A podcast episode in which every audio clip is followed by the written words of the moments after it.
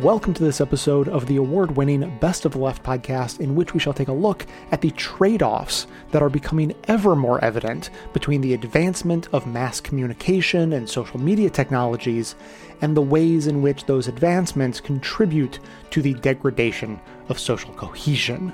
And I want to let you know that there are two clips in the show today from the mid 90s.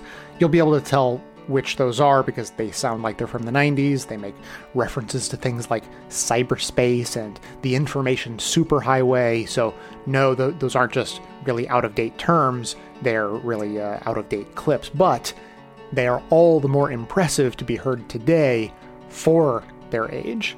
Whereas the first clip we're going to hear is less obvious. It's from 2006 a very special year, by the way, the year Twitter was founded, the year Google bought YouTube, the year Facebook introduced their news feed feature, and the year Best of Left was launched. Three events that have been threatening to destabilize society ever since, and one that has been working to undo the damage. I'll let you guess which is which on those. So, as you hear this first clip, just know that none of those destabilizing events were even on the radar yet, but the discussion still couldn't be more relevant to today. So, clips today are from On the Media, C SPAN Book TV, Future Tense, The MacNeil Lehrer News Hour, and Land of the Giants.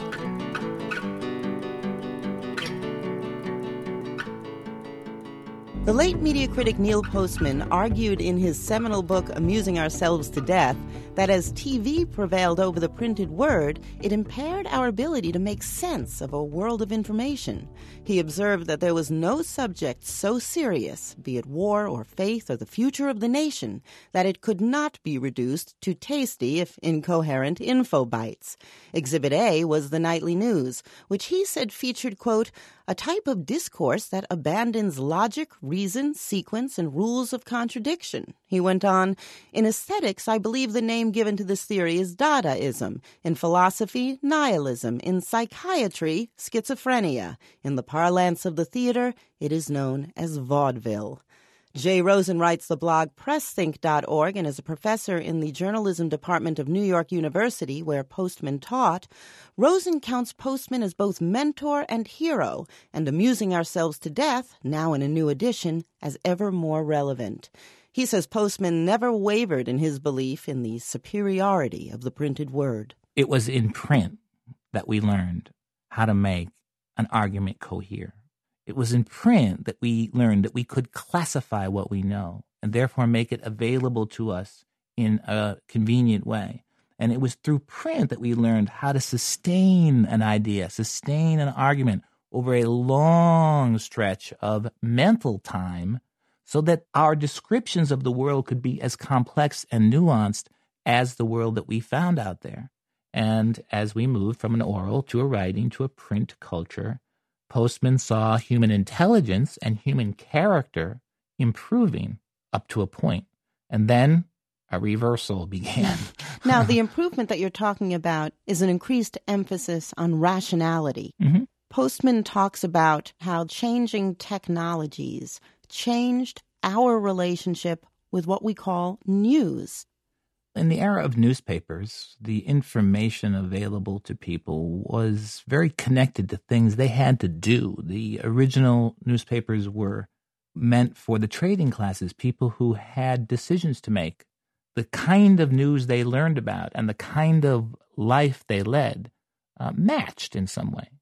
That lasted up until the mid 19th century.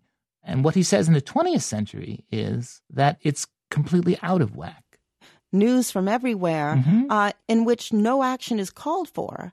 Well, Neil has a very wonderful phrase for this. He says that information began to come to us that answered no question we had asked. And I think that puts it very, very well. The thing about the mass media and their reach across the globe is that they can furnish us with episodes and eruptions that don't have any necessary connection to our lives, but might connect to us as human drama uh, or as we sometimes say, pure entertainment. Okay, so that brings us to the nightly news. News has now become nuggets, he felt, that had little relevance to us that we can't act on. Right. And he dissects the classic news format, which we know hasn't changed, the content of it, the music of it, the anchors and their demeanor. Yes, he paid attention not to the things most critics write about sound bites, inaccuracies, sensationalism, but to these other very small things like the music that sets the tone for the muse has this enormous influence on sort of orienting us and telling us what kind of space we are in. He paid attention to the lead ins and the intersections of one segment and another because in those moments of transition, television gave us its idea of how things were related to one another. Or not. Or not. That's why he made such a big deal, I think properly, over the phrase, and now this. As he wrote, There's no murder so brutal, no earthquake so devastating, no political blunder so costly, for that matter, no ball score so tantalizing or weather report so threatening that it cannot be erased from our minds by a newscaster saying, Now this. When he looked at television, what he saw was no ethic of care whatsoever about the order or depth or meaning of each piece of data or image or segment that came through.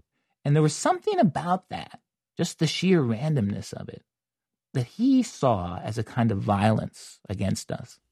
Now, Jay, the name of your blog, Press Think, is a word George Orwell might have coined. In fact, in the foreword to Amusing Ourselves to Death, Neil Postman says that we shouldn't be afraid of Orwell's dark vision of the world, as expressed in the novel 1984. What we should fear, actually, is Aldous Huxley's dark vision, as expressed in Brave New World. So, what's the distinction that he was trying to draw here? Neil was very concerned about how we lose things that are precious to us, including our freedoms. And these two books presented two different ways that could happen. It was Orwell's view that people could be controlled through power and coercion and intimidation, confusing their minds and getting them to accept lies.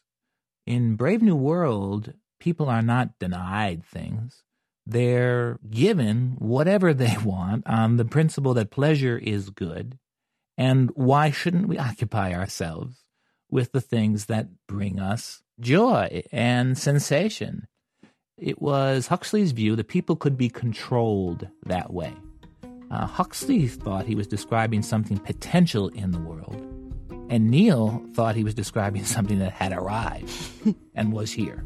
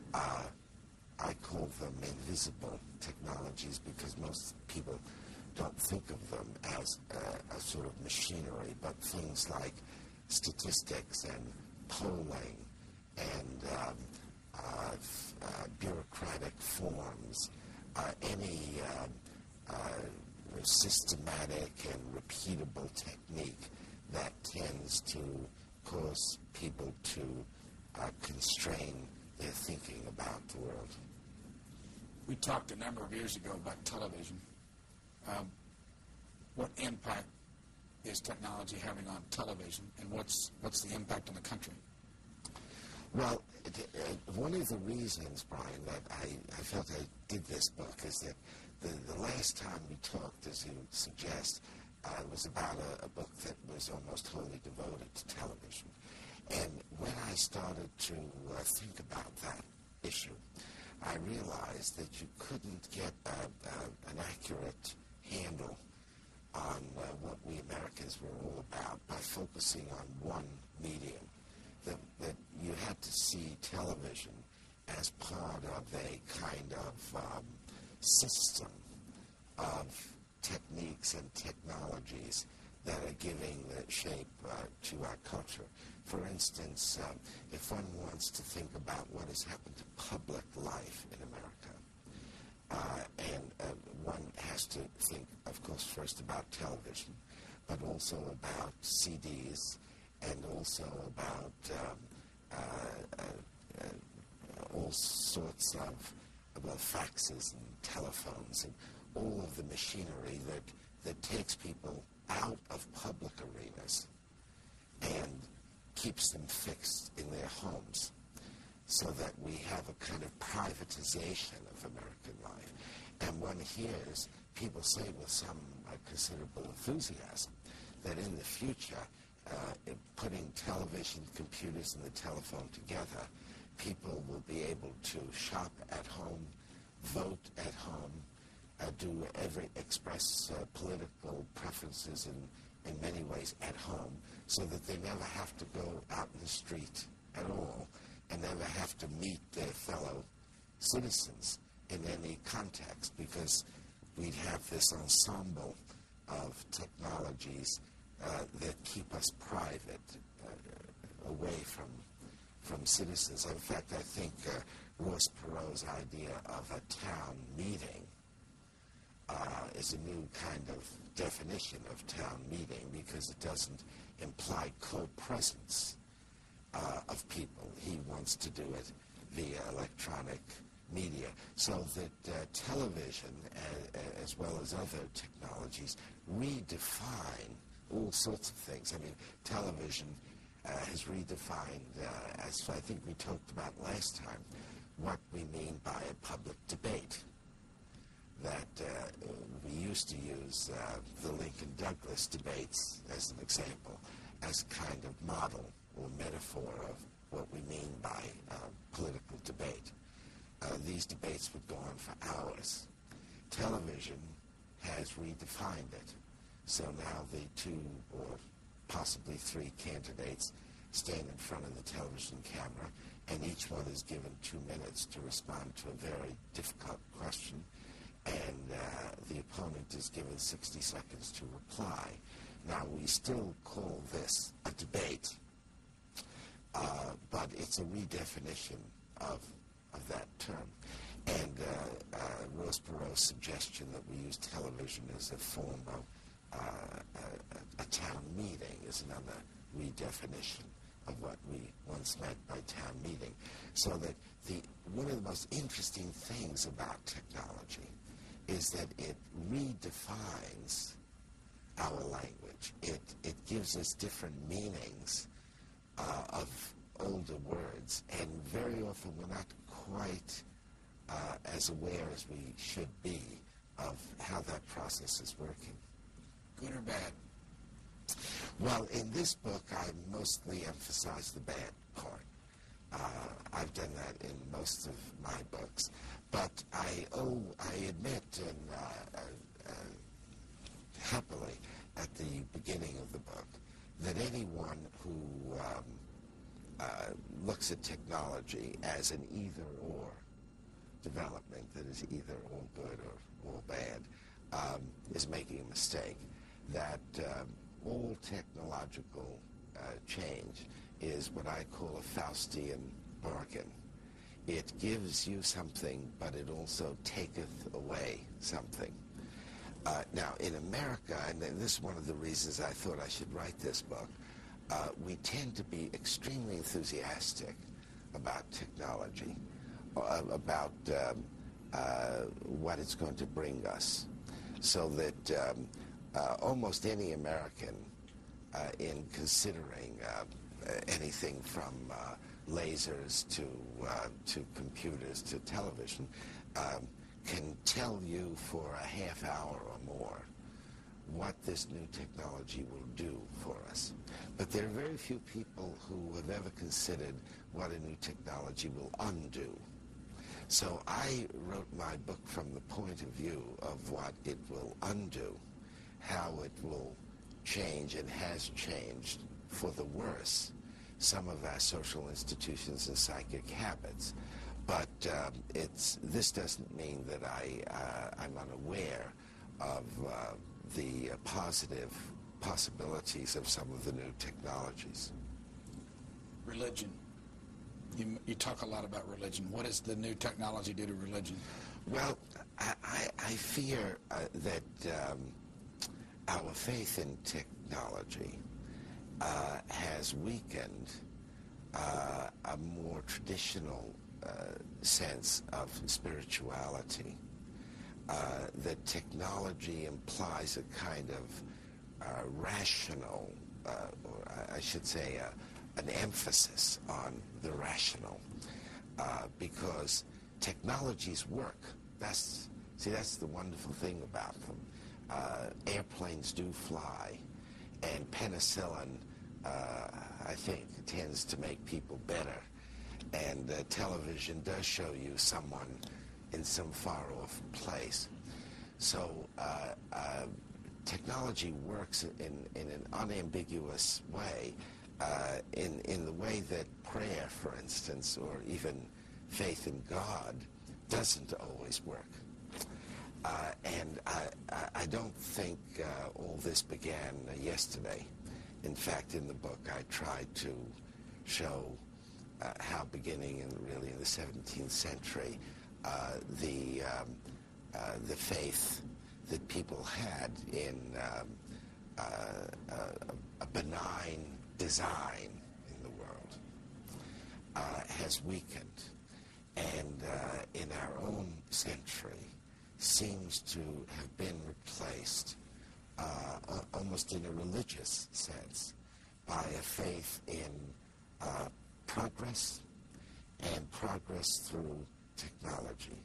We will reach heaven uh, if we can um, uh, produce bigger and better machinery and techniques in fact, there are some people who even believe we can solve uh, the problem of death through technology. I think it's called, it was called cryogenics.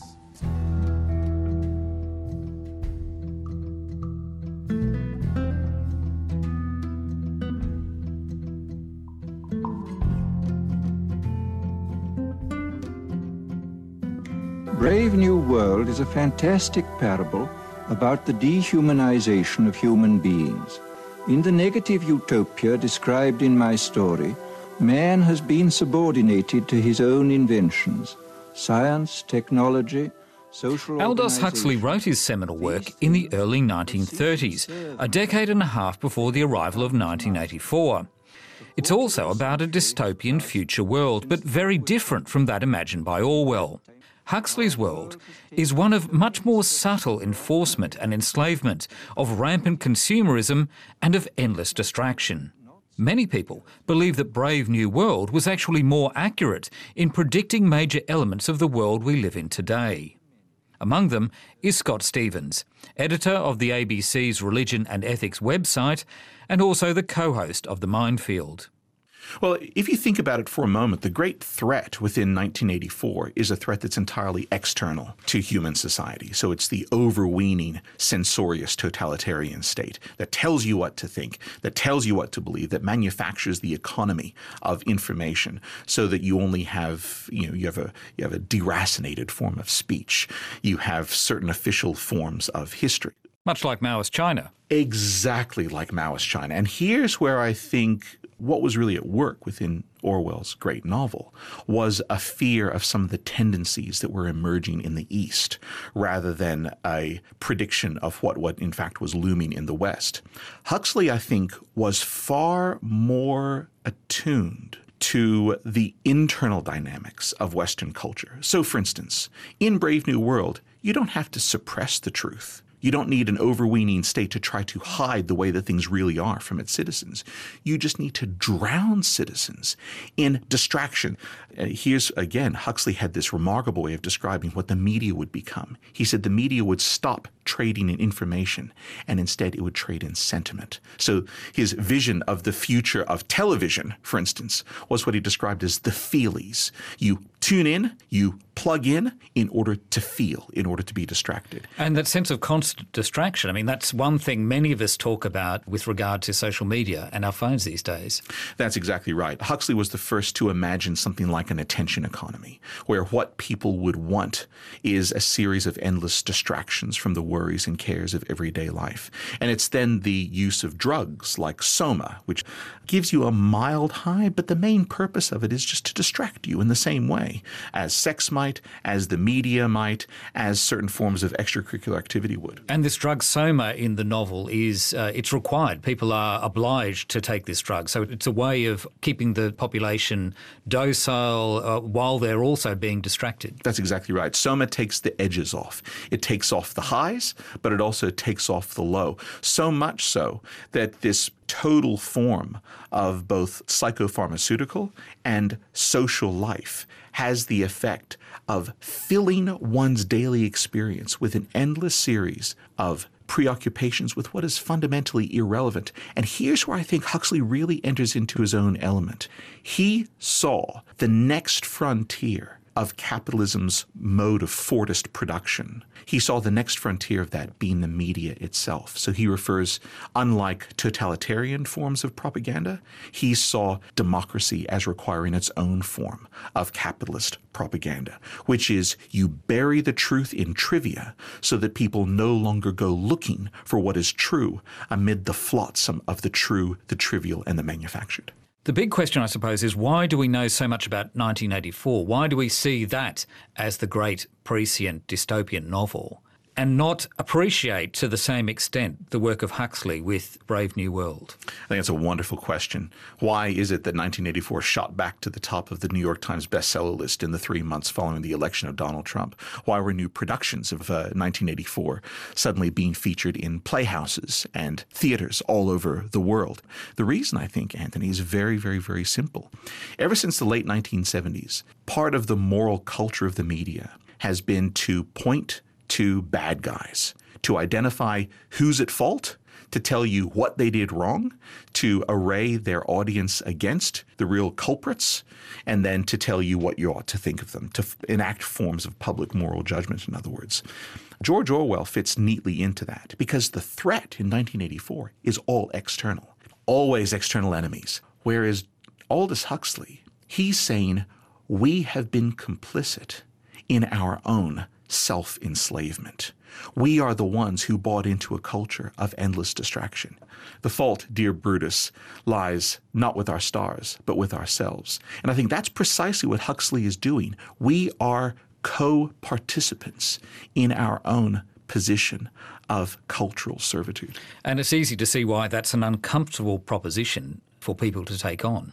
That's exactly right. Because if you no longer rely on external sources for your sense of internal feeling, if you can no longer be reliant on this system of distractions to take you away from the worries and cares of everyday life, then it means it's time to grow up and become a fully functioning, properly engaged democratic citizen.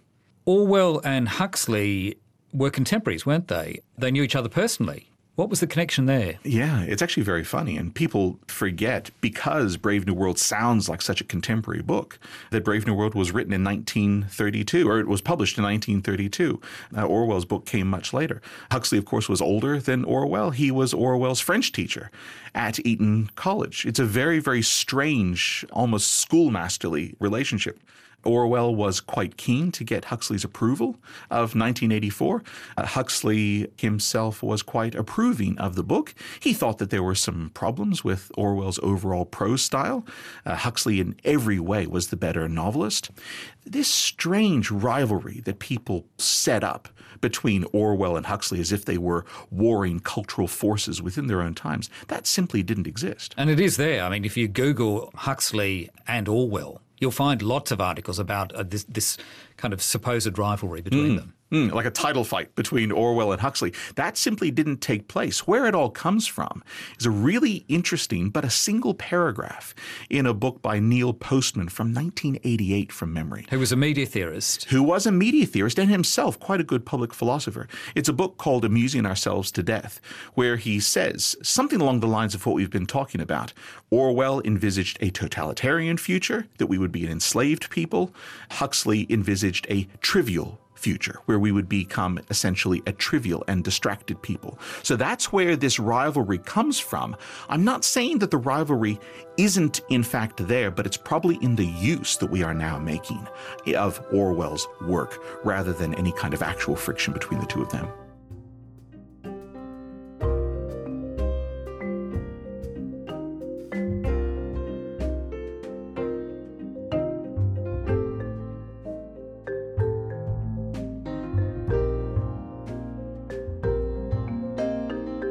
Compare the two classic books, 1984 by George Orwell and Brave New World by Aldous Huxley, mm-hmm. through the lens of the late NYU media studies professor Neil Postman. Mm-hmm. Both those books describe totalitarian worlds we could find ourselves in, but one of them struck Postman as more relevant to today, and I think struck you that way too. Will you take us there? Sure, absolutely. Uh, or um, Postman was writing about this in his 1985 classic book, Amusing Ourselves to Death, which still has a great deal to teach us, even though it does precede the internet and the impact of digital technology.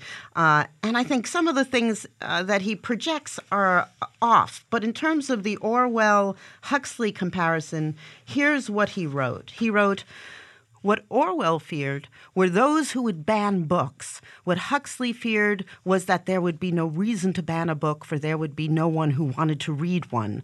Orwell feared those who would deprive us of information. Huxley feared those who would give us so much information that we would be reduced to passivity and egoism. Orwell feared that the truth would be concealed from us. Huxley feared that the truth would be drowned in a sea of irrelevance. Orwell feared that we would become a captive culture. Huxley feared that we would become a trivial culture, preoccupied with the equivalent of the feelies, the orgy porgy, and the centrifugal bumble puppy. In 1984, Orwell added, People are controlled by inflicting pain. In Brave New World, they are controlled by inflicting pleasure. In short, Orwell feared that what we hate will ruin us. Huxley feared that what we love will ruin us. Another reference from the book. You quote the English poet John Milton, most famous for Paradise Lost, in a polemic against censorship mm-hmm. to the British government in the 1700s that inspired Thomas Jefferson. Mm-hmm. But I think you now find it naive. Right. Yeah. Well, here's the thing is that what Milton said and what Jefferson later echoed was that if you place truth in a battle with falsehood, truth will inevitably, will always win. Milton believed that the people fundamentally grew wise with exposure to information. And Jefferson certainly believed this. Now, not all the founding fathers did. Madison didn't really believe it. Hamilton certainly didn't.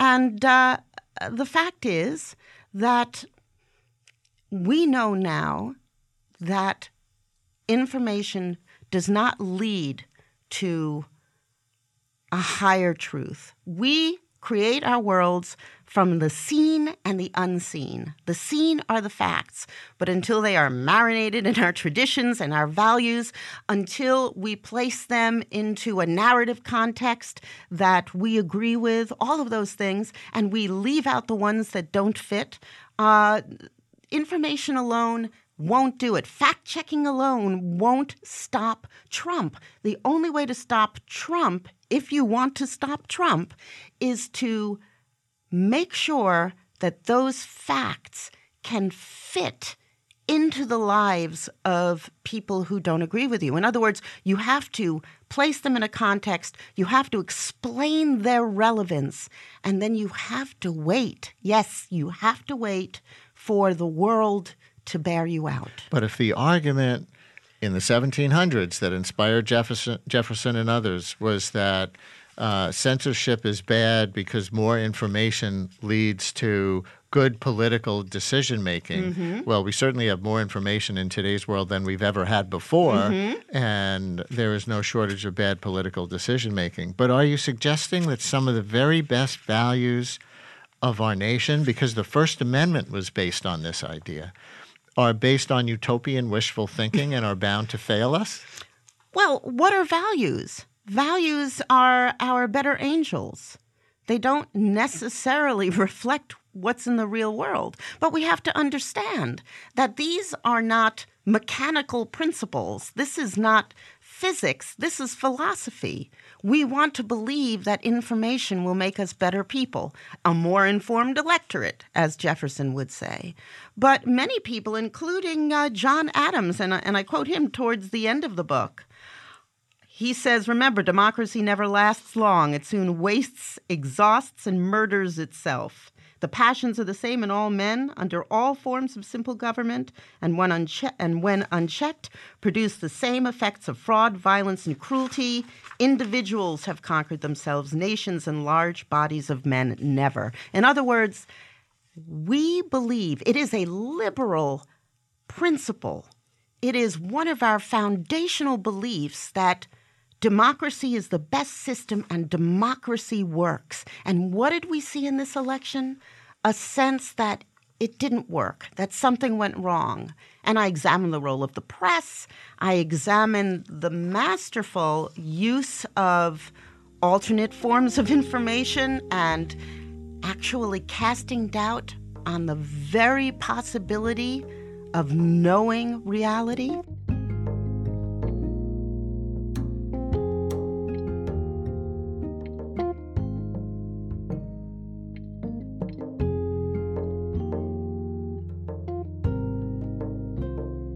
The 1976 film Network was wildly successful, commercially and critically.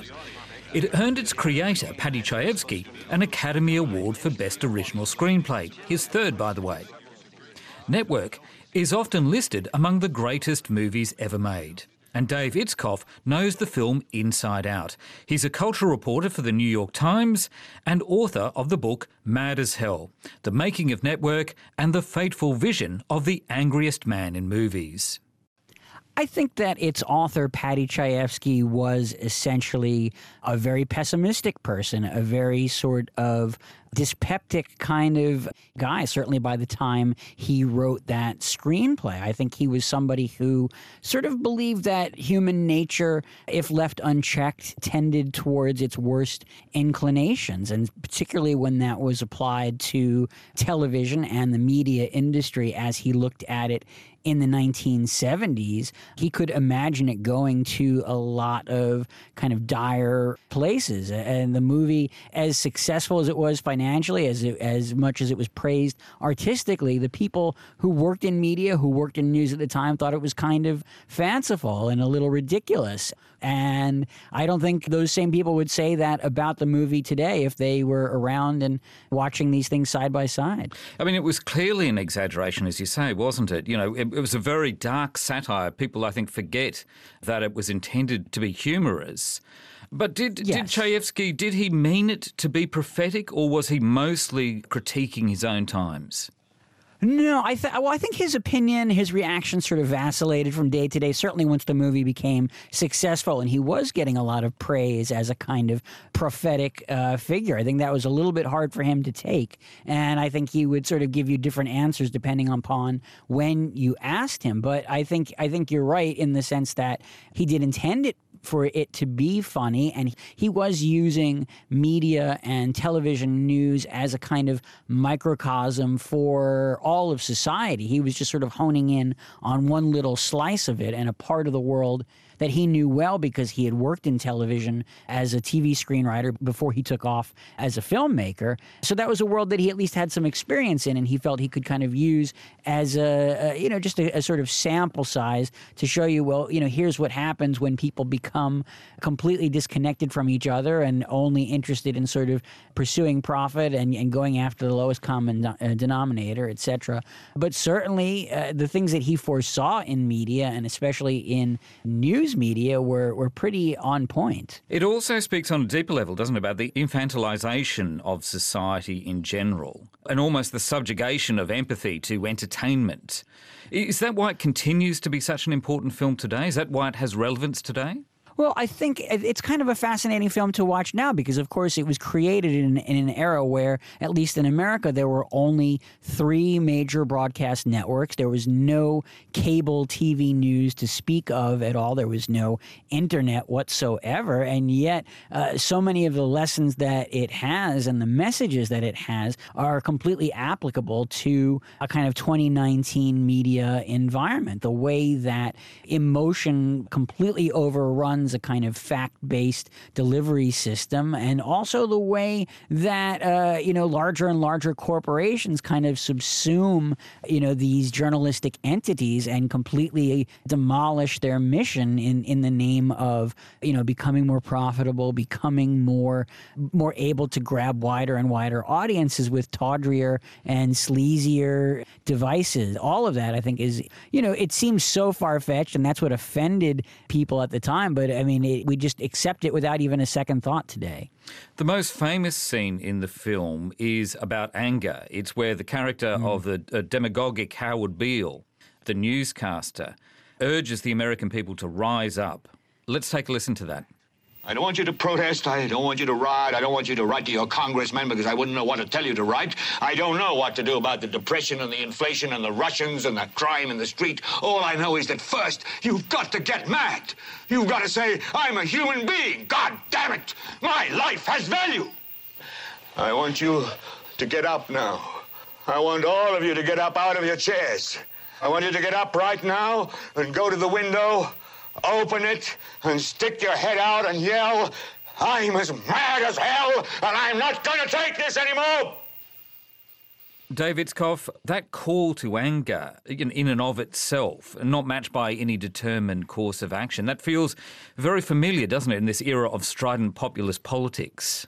Oh, absolutely. I think that, I mean, that's part of the message of the film, or one of the ideas that Chayefsky uh, wanted to get at, certainly, that the power, in particular, that television had then and has now as a platform to, if you, if you just offer it over to somebody to vent their spleen and kind of, you know, rage wildly, that it's so dangerously potent that communicating that message directly into, you know, millions of households and, and living rooms and just the, you know, again, again the, the, the power and the danger that that can possess. And of course, uh, the audience of the audience of network is sort of in on this additional layer that we as viewers of the film we know that Beale Howard Beale is slowly going insane. He's almost completely lost his mind at this point in the film, and yet to the viewing audience in the film of network, he seems to be completely sane. That he seems like he's somebody who's making a lot of sense in terms of the things he's complaining about and the fears that he has and is passing along to to them.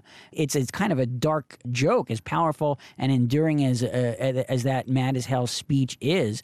That we know as viewers, we're listening to sort of the unhinged rant of a, a lunatic. And there are quite a few uh, contemporary world leaders in whom you can see uh, some of that that Beale attitude and that Beale technique. I have absolutely no comment at this time. uh, perhaps, yes, yes, perhaps there are others that have, uh, you know, in some way or another adopted that methodology, no question. And, and you know, and Beale comes to it sort of accidentally uh, in his own weird, organic way. I think other people are certainly doing it much more pragmatically and deliberately. And, you know, it's not only leaders, it's, you know, media figures, it's broadcasters, people who presumably incredibly, you know, they know the power and the danger of the field they work in. They are supposed to be, we once believed, operating within sort of ethical guidelines. And uh, those all, you know, went out the window long ago. Uh, certainly, you know, well after Network, when Network seemed like kind of a, a high class uh, joke, that's part of what it was warning about. It was telling people there are no adults here. There's nobody at sort of the top of the architecture calling balls and strikes and saying, you're misbehaving and you can't do this. You know, once people start to, you know, loosen the guardrails and take them away, that there's just no going back for society. And that's applicable in a lot of different arenas.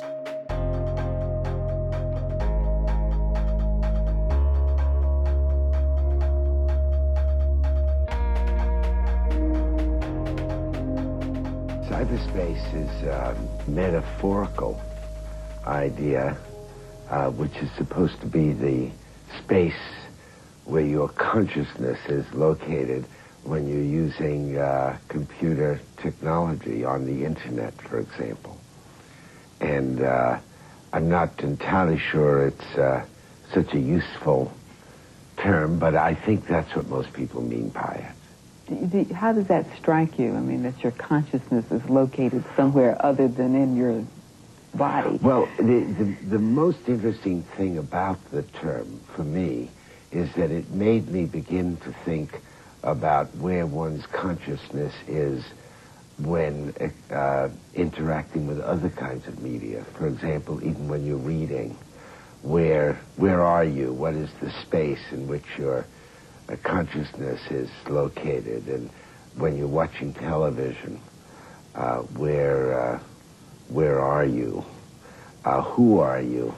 Because uh, people say with um, the internet, for example, it's a little different in that you're always interacting, or most of the time, with another person.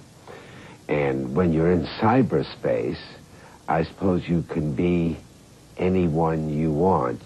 And um, I think, uh, as uh, you, this uh, program indicates, it's worth it's worth talking about because this is um, a new idea and uh, something very different from face-to-face co-presence with another human being. Do you think this is a good thing or a bad thing, or you haven't decided? Well, no, I, have uh, mostly, I've mostly decided that uh, uh, new technology, uh, this kind or any other kind, is a kind of Faustian bargain. It always gives us something important, but it also takes away something that's important. That's been true of uh, the alphabet and the printing press and telegraphy right up through the computer. For instance, uh, when I hear people talk about um, the uh, information superhighway, it will become possible to shop at home and bank at home and um, uh, get your texts at home and get entertainment at home and so on. I often wonder if this doesn't signify the end of any uh, meaningful community life. Uh, I mean, when two human beings get together and they're co-present, there is built into it a certain responsibility we have for each other. And when people are co-present in family relationships and other relationships, uh, that responsibility is there. You can't just turn off a person. Uh, on the internet, you can. Uh, and I wonder if this doesn't diminish uh, that uh, built-in human sense of responsibility we have for each other. Then also, uh, one wonders about social skills. That, after all, talking to someone on the internet is a different proposition from being uh, in the same room with someone, not in terms of responsibility, but just in terms of uh, revealing who you are and, and, and discovering who the other person is.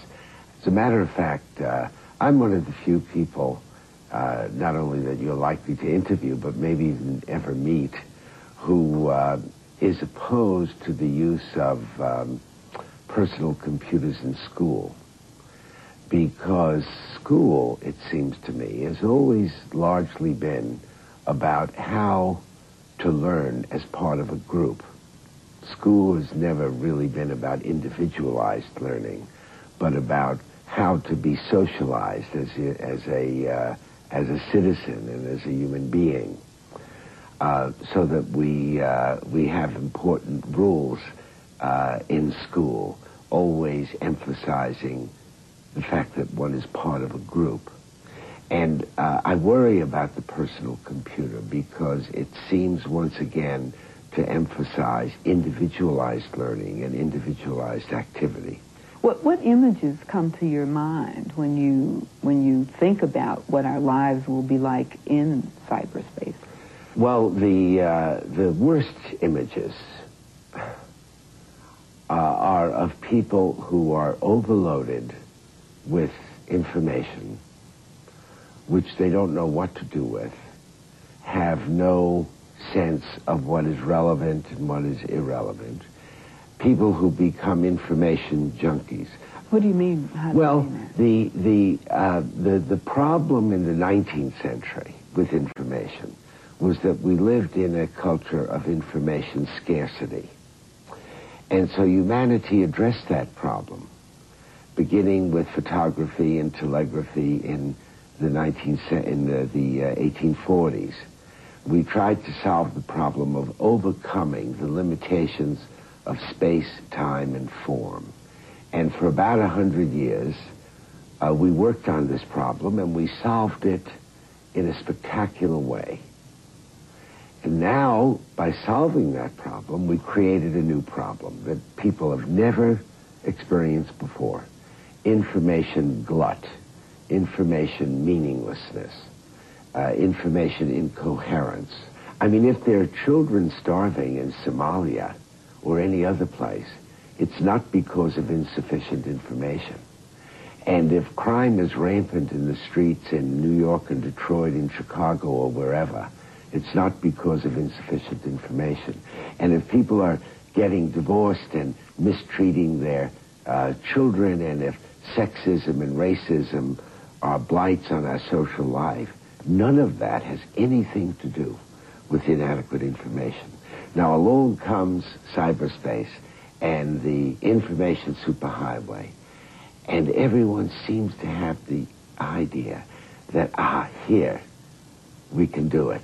If only we could have more access to more information faster and in more diverse forms, at long last we'll be able to solve these problems and I don't think it has anything to do with it. Do you believe that, that this that the fact that people are more connected globally will lead to a greater degree of homogenization uh, of the yeah. global so- society? But here's or? the puzzle about that, Charlie. When when everyone was when McLuhan talked about uh, the world becoming a global village, and uh, and when people ask, uh, as you did, about how connections can be made. Uh, everyone seemed to think that uh, the world would become, in, in some good sense, more homogenous.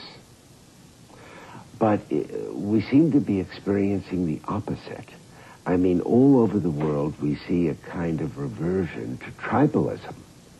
People are going back to their tribal roots in order to find a sense of identity. I mean, we see it in Russia and Yugoslavia, in uh, in Canada, in the United States. I mean, in our own country. Uh, why is it that uh, every group now not only is more aware of its own grievances, but seems to want its own education? You know, we want a an Afrocentric curriculum and a Korean-centric curriculum and a, a Greek-centered curriculum. What is it about all this globalization of uh, communication that is making people return to more, uh, to smaller units of identity. It's a puzzlement. Well, what do you think that people, society, should be doing to try and anticipate these negatives and be able to do something about them? I think they should, everyone should um, uh, uh be uh, sensitive to certain questions. Uh, for example, uh, when a new confronted with a new technology, whether it's a cellular phone or uh, high definition television or uh, cyberspace or internet, uh, the question, or one question should be, what is the problem to which this technology is a solution? And the second question would be, whose problem is it actually? And the third question would be, if there is a legitimate problem here that is solved by the technology, what other problems will be created by my using this technology? About six months ago, I bought a, a, a new uh, Honda Accord, and the salesman told me that it had cruise control. And I asked him, what is the problem to which cruise control is the solution? By the way, there's an extra charge for cruise control. And uh, he said no one had ever asked him that before, but then he said, well, it's the problem of keeping your foot on the gas. And I said, well, I've been driving for 35 years. I'd never found that to be a problem. I mean, am I using this technology or is it using me? Because in a technological culture, it is very easy to be swept up in the enthusiasm uh, for technology. And of course, all the technophiles and around all the people who adore technology and are promoting it uh, everywhere you turn.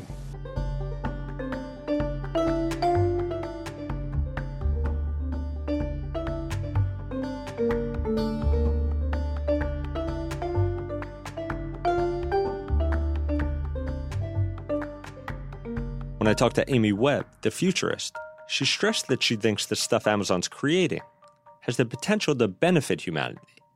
But she did have this critique of the data gathering that Daniel Rausch is talking about here. You know, Amazon's not great when it comes to transparency. So, um, you know, why certain data are being collected, under what circumstances, and for whom is almost never made understandable to the general public, nor to, you know, investors or researchers or, or anybody else. She's got a point. Next time you're at Amazon's website, go to Alexa's FAQ page. Want to know what specifically your voice data is being used for? They have some answers, but it's mostly generic answers, like this one. Alexa uses your voice recordings and other information, including from third party services, to answer your questions, fulfill your requests, and here's the vague ending improve your experience and our services. So that's basically all Amazon tells us. But Daniel Rausch, he disagrees that Amazon is not transparent enough.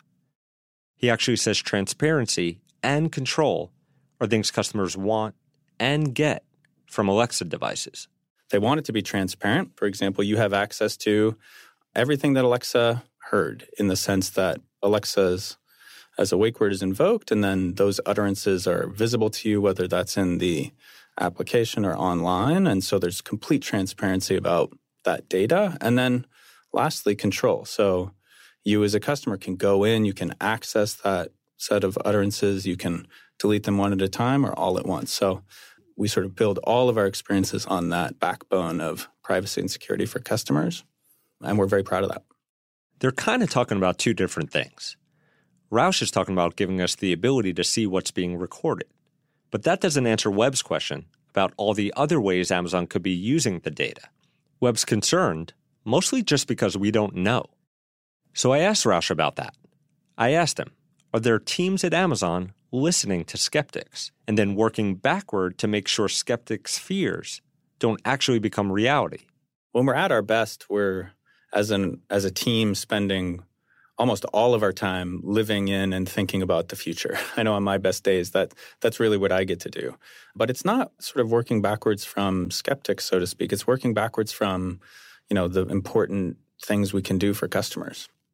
So it sounds like it's almost always starting from a place of optimism about how technology could improve the future versus starting from a place of doubt deeply optimistic about it.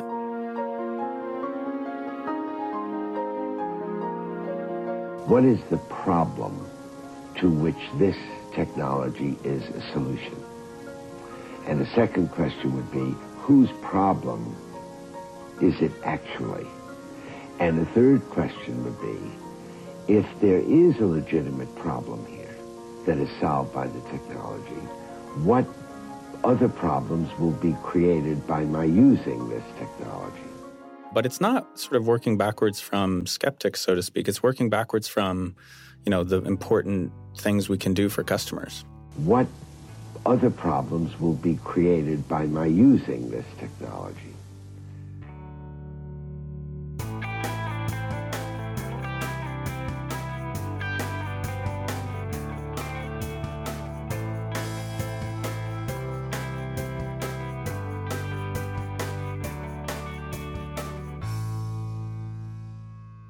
We've just heard clips today, starting with On the Media in 2006, discussing the impact of TV overtaking print media. C SPAN Book TV spoke with Neil Postman in 1992 about society's tendency to gravitate toward handing over control to technology. Future Tense explained the two worldviews of Orwell and Huxley. Brooke Gladstone of On the Media then also spoke with Brian Lehrer about Orwell and Huxley, but with a focus on coming to terms with the failures of ever greater levels of information in the wake of the Trump election. Future Tense did an analysis of the film Network and how it's been seen since its premiere. The MacNeil Lehrer News Hour spoke with Neil Postman, this time about the Faustian bargain of technological innovation and his eerily accurate predictions about the future. And finally, we heard a clip from the Land of the Giants podcast about Amazon that I think about often ever since first hearing it, as an Amazon executive proudly proclaims that he does the exact opposite of what critics like the eerily accurate Neil Postman advises. He thinks nothing of potential downsides of technology and marches blindly and confidently into the future. And now we would usually be hearing from you, but I don't have any voicemails for today. And I just have one quick thing to add, which is the definition of a Faustian bargain.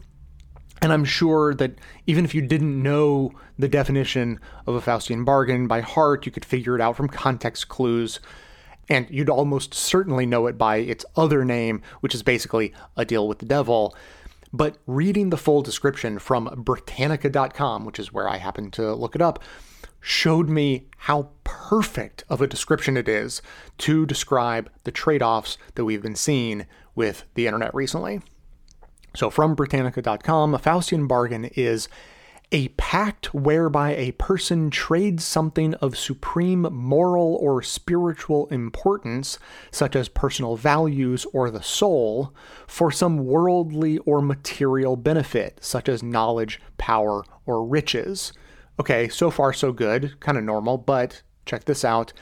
A Faustian bargain is made with a power that the bargainer recognizes as evil or amoral which I would pause to point out is how I would describe the internet companies. Not as evil, not as intentionally bad, but as amoral, driven by market forces, capitalism, the insistence to make ever more profit, etc. Continuing, Faustian bargains are by their nature tragic or self defeating for the person who makes them, because what is surrendered is ultimately far more valuable than what is obtained, whether or not the bargainer appreciates that fact.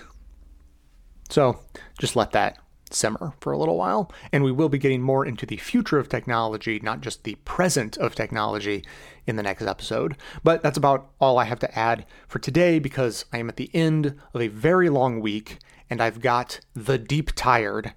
I'm sure many of you know the feeling I'm talking about. Something crossed Amanda's screen recently about how humans aren't built to keep working full steam through the winter in the dark and the cold. You know, we're supposed to be huddled together for warmth and surviving off what stores of food we managed to harvest in the fall, that sort of thing. And it's not that there's nothing to do in the winter, obviously. We're not just supposed to be relaxing, but going full speed in the middle of January as if it was July feels like it's going against my nature in a deeply profound way, and my, my body is rejecting it. So I don't have anything else major to add to what I think was a fantastic episode. And I'll just say that if you want more from us, particularly something uplifting in these literally dark and cold times, I recommend our most recent members show, in which we had a lot of fun. It's not even the one that you non members heard a sample of recently. There's a newer one than that. Uh, so if you've been thinking about trying out a membership, testing the waters a little bit, I think now would be a good time. That is going to be it for today. Thanks to everyone for listening. Thanks to Deon Clark and Erin Clayton for their research work for the show and participation in our bonus episodes. Thanks to the monosyllabic transcriptionist trio, Ben, Ken, and Scott, for their volunteer work helping put our transcripts together. Thanks to Amanda Hoffman for all of her work on our social media outlets, activism segments, graphic designing, webmastering, and bonus show co-hosting. And thanks to those who support the show by becoming a member or purchasing gift memberships at bestoftheleft.com slash support through our Patreon page or from right inside the Apple Podcasts app. Membership is how you get instant access to our incredibly good bonus episodes, in addition to there being extra content and no ads in all of our regular episodes, all through your regular podcast player. So, coming to you from far outside the conventional wisdom of Washington, D.C., my name is Jay, and this has been the Best of the Left podcast, coming to you twice weekly, thanks entirely to the members and donors to the show from bestoftheleft.com.